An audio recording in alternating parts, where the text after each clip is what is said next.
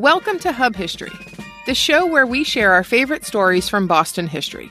This is episode 122 Ursuline Riots Remastered. Hi, I'm Nikki. And I'm Jake. This week, we're talking about the riots and destruction of Charlestown's Ursuline Convent, which we first touched on back in January of 2017. This episode touches on themes of xenophobia, anti immigrant prejudice, and religious intolerance. Lessons we can all learn from today. But before we talk about the burning of the convent, it's time for this week's Boston Book Club pick and our upcoming historical event.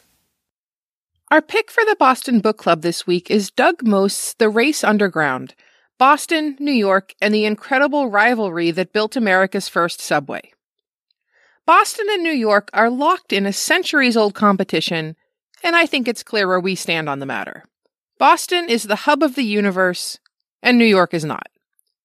The book's publisher provides detail on how this book digs into one of the many, numerous, plentiful examples of a time when Boston won.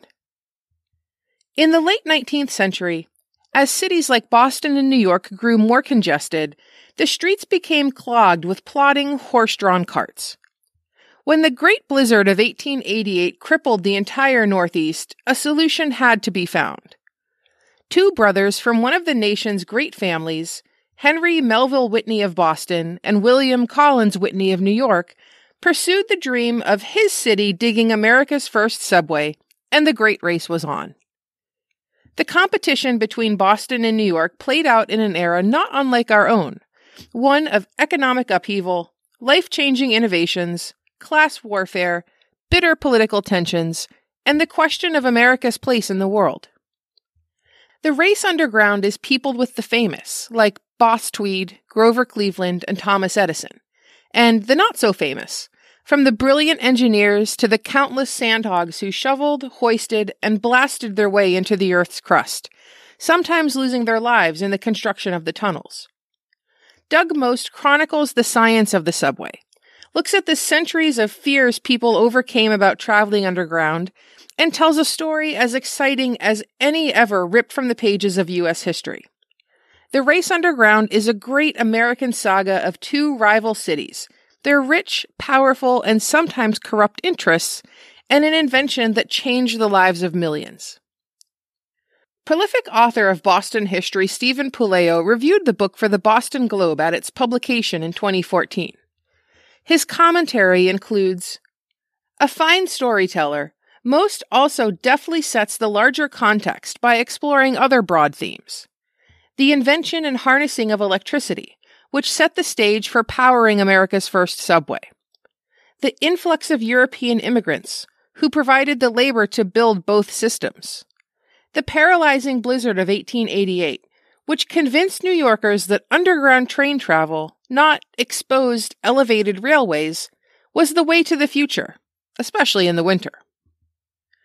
With dramatic narrative flair and an easy voice, most describes the final drive to the finish line, fully chronicling the reasons why Boston emerged victorious when her subway opened successfully on September 1st, 1897, seven years before New York's.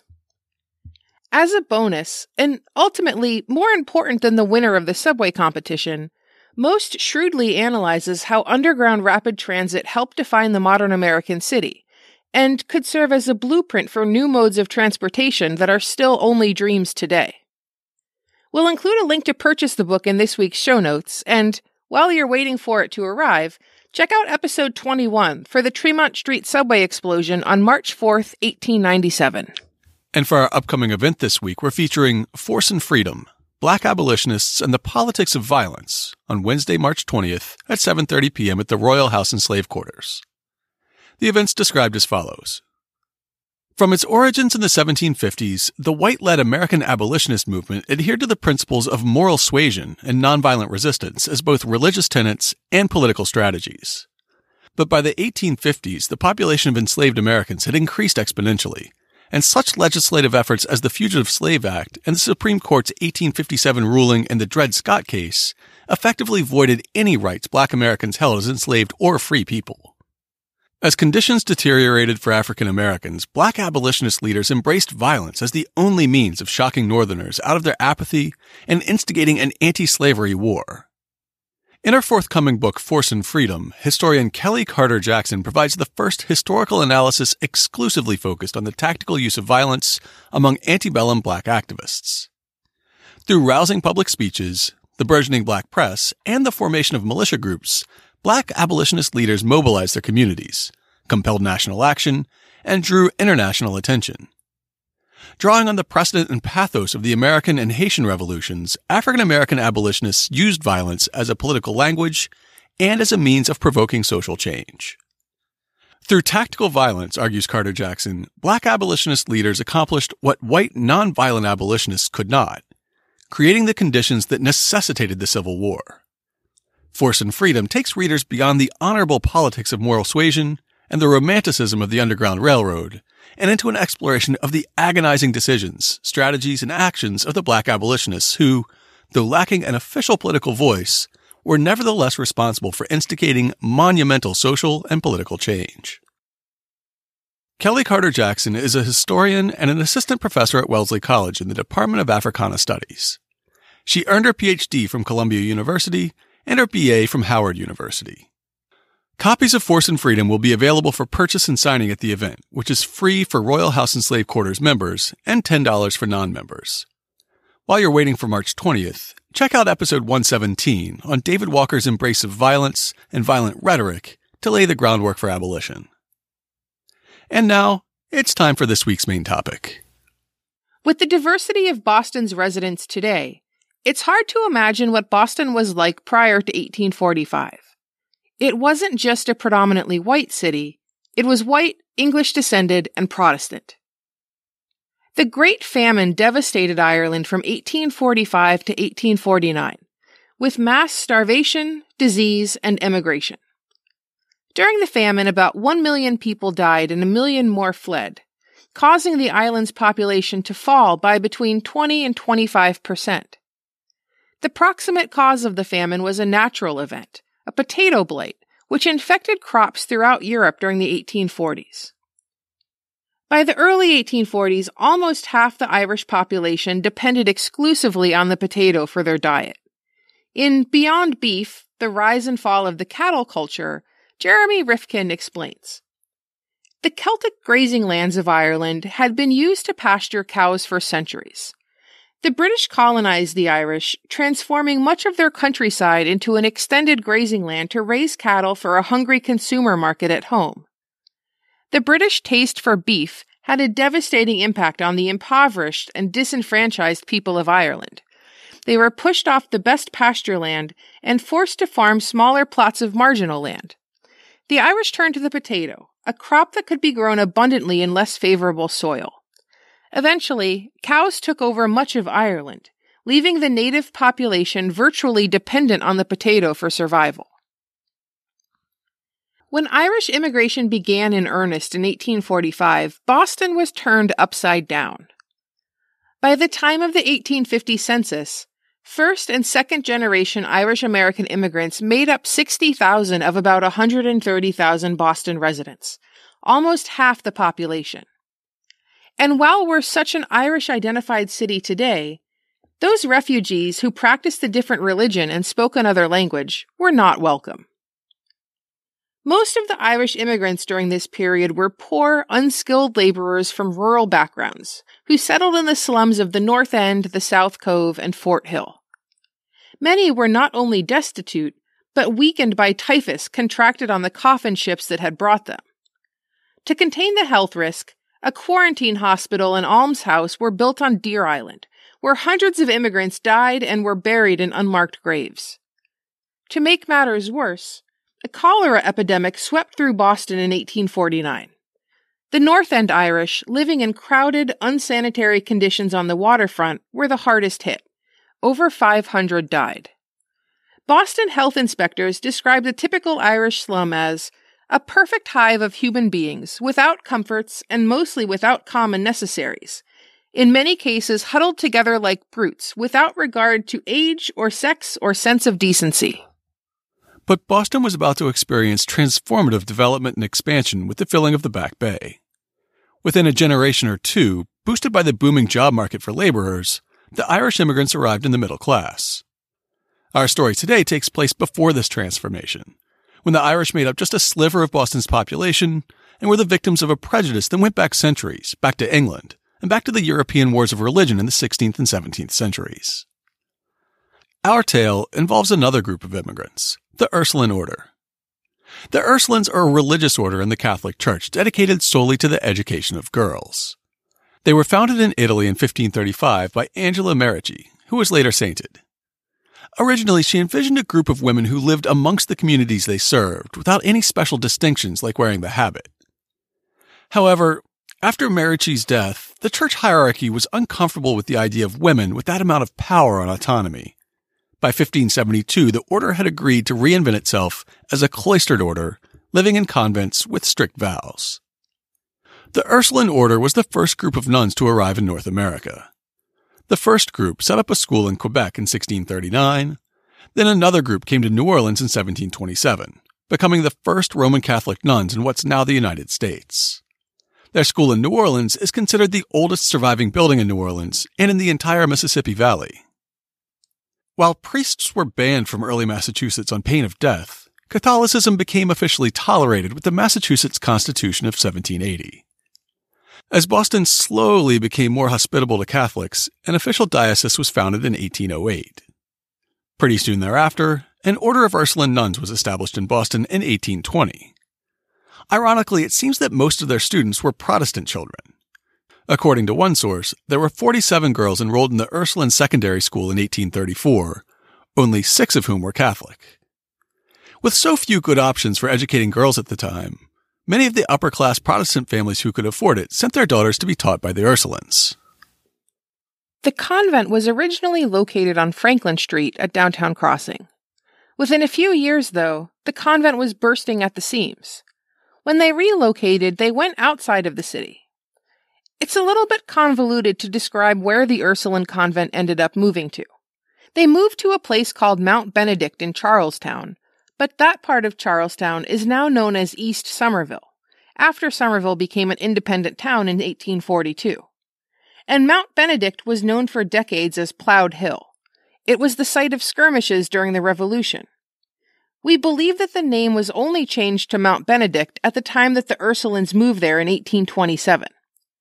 Like Fort Hill in Boston and the top 60 feet of Beacon Hill, most of Mount Benedict was cut down in the late 19th century and used to fill in the salt marshes where the Assembly Square Mall is today. The Ursulines built a grand campus. A former student would later describe that nearly the whole of Mount Benedict was enclosed for the use of the convent. There was a lodge, a bishop's house, several terraced walks, and grounds tastefully laid out for the recreation of the pupils. No such elegant and imposing building had ever been erected in New England for the education of girls.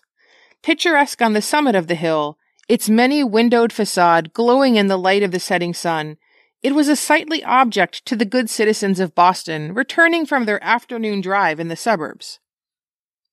Despite the order's success, this was a time of intense anti Catholicism. Rumors swirled around Boston and Charlestown about the strange rituals and terrible abuse suffered behind the walls of the school. Building on the inherent biases of Yankee Bostonians, people began to murmur that the nuns were held captive as forced labor, that children were terribly abused and baptized into the Catholic Church against their will and the desires of their parents. And always in the background, there was a subtle implication of lesbian sexual abuse. A woman named Elizabeth Harrison was the spark that lit the powder keg in our story.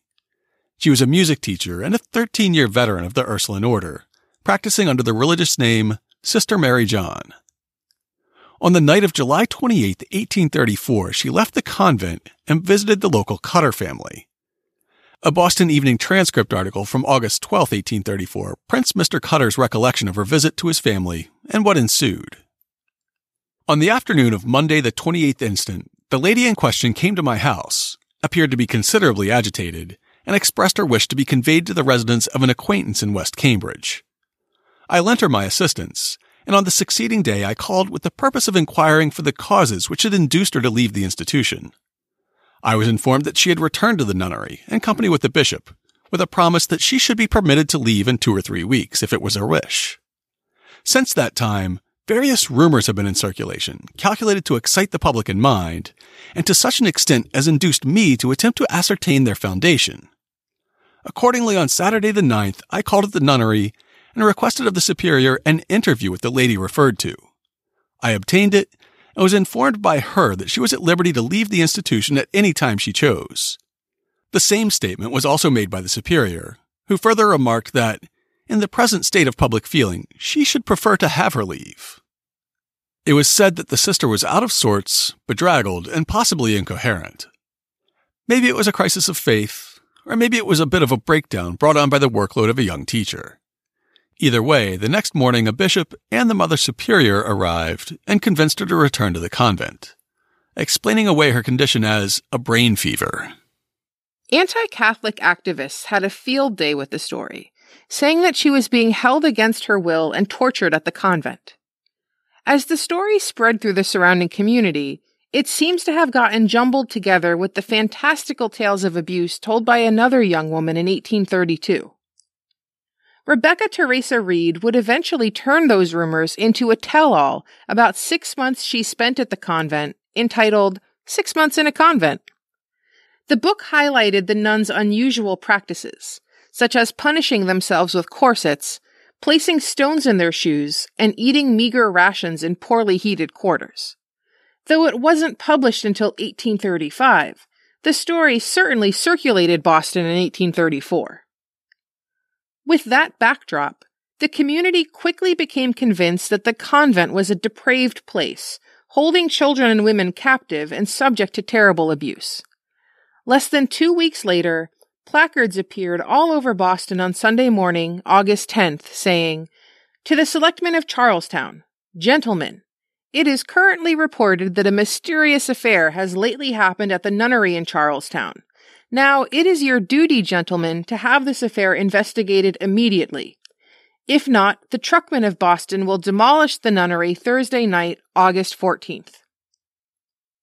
Taking the warning to heart, a delegation from the Charlestown selectmen, including Mr. Cutter, went to the convent to investigate on August 11th. They were admitted by the Mother Superior and interviewed Sister Mary John. She testified that she was free to leave at any time, but happy where she was. The committee found no evidence of torture, enslavement, or sexual abuse and left satisfied. The selectmen planned to write an editorial for the next day's paper, but in the meantime, a mob formed around the convent that night. A crowd of dozens of agitators gathered outside the gates, lighting bonfires and shouting angrily for the imprisoned nuns to be released. As the crowd grew angry and noisy, they were joined by hundreds more, community members and curious passers-by. Nuns came to the window to proclaim that they did not need rescue, but the protesters paid them no mind. At one point, the Mother Superior seems to have really stirred up the crowd by shouting angrily, The bishop has 20,000 of the vilest Irishmen at his command, and you may read your riot act till your throats are sore, but you'll not quell them. That was the straw that broke the camel's back. The rioters broke down the gates, charged up the hill, and kicked in the doors and windows of the convent building. As the nuns and their students fled out a back door and hid in the surrounding gardens and orchards, the rioters began trashing the building, setting fires, desecrating the altar, and even breaking open tombs. A man named John Buzzell, who was one of the ringleaders, later testified, The first thing that was done after getting in was to throw the pianos, of which nine were found, out of the windows. The mob crowded in in such numbers that it was with great difficulty that I got upstairs to the chapel, which was located on the second floor. When I finally succeeded in forcing my way into the chapel, I found a fire about the size of a bushel basket blazing merrily in the middle of the floor. It was made of paper, old books, and such other inflammable stuff as they could lay their hands on, and soon spread in all directions. When the main building was enveloped in flames, we went for the cookhouse and the ice house, which were separate buildings, and set them on fire. At a little distance from the main building stood what was called the Bishop's Lodge, where he had a library and where he used to keep his robes, etc. After the ice house was fired, I started for this lodge, and I was the first to get in. I picked up a heavy desk and was giving it a swing to heave it out the window when the mob arrived, and, not knowing I was within, smashed the glass. The broken pieces were thrown violently into my face, cutting many bad gashes from which the blood flowed freely. However, I wiped my face and getting out the bishop's robe, put it on in a spirit of deviltry. The others stripped it off my back and winding the remnants around poles, used them as torches, lighting them at the main building and firing the lodge with them. The farmhouse and barn were burned next, after which the tomb was visited to see if the body of the music teacher Mary St. John was there. The door of the tomb was broken open, and within was the body of a young girl who had evidently been dead but a day or two at most, and whom I religiously believe to this day to have been Mary St. John, although I had no positive proof of her identity. This finished the events on the hill, and after watching the flames for a while, the immense mob slowly dispersed. As the fires set by Buzzell and his friends swept through the campus, local fire departments arrived on the scene, but they did nothing to fight the blaze. Questions remain. Were they sympathetic to the rioters? Did some of the Yankee firefighters actually join the melee? Or were they simply afraid they'd be hurt, either deliberately by angry rioters or accidentally by the flying glass shards, furniture, and incendiaries being thrown from the building? The next morning, the convent campus lay in ruins. The mayor of Boston called a town meeting at Faneuil Hall to discuss a response, and Bishop Fenwick called a meeting of Catholic citizens to warn them against retaliation. The Boston Evening Transcript printed a summary of the mayor's meeting. An immense multitude assembled at Faneuil Hall in pursuance of an invitation from the mayor this day at one o'clock, although notice was given but two hours previous, to take measures relative to the riot at Charlestown.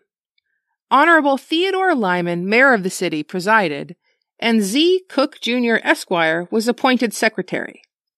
The resolutions were offered by Josiah Quincy Jr., Esquire, who prefaced them with a few most eloquent remarks. After the resolutions were read, Honorable Harrison Gray Otis was called for, who rose and with much feeling addressed the assembly with his usual brilliancy and elegance. On making an allusion to the good Bishop Cheverus, he was interrupted by loud and continued applause. There was an excellent feeling pervaded the vast multitude, and the resolutions were unanimously adopted, amid applause never before exceeded within the walls of Faneuil. Resolved, that in the opinion of the citizens of Boston, the late attack on the Ursuline convent in Charlestown, occupied only by defenseless females, was a base and cowardly act for which the perpetrators dissolved the contempt and detestation of the community. Resolved, that the destruction of property and danger of life caused thereby calls loudly on all good citizens to express individually and collectively the abhorrence they feel for this high handed violation of the laws. Resolved that we, the Protestant citizens of Boston, do pledge ourselves collectively and individually to unite with our Catholic brethren in protecting their persons, their property, and their civil and religious rights. Resolved that the mayor and aldermen be requested to take all measures consistent with law to carry the foregoing resolution into effect, and as citizens, we tender our personal services to support the laws under the direction of the city authorities.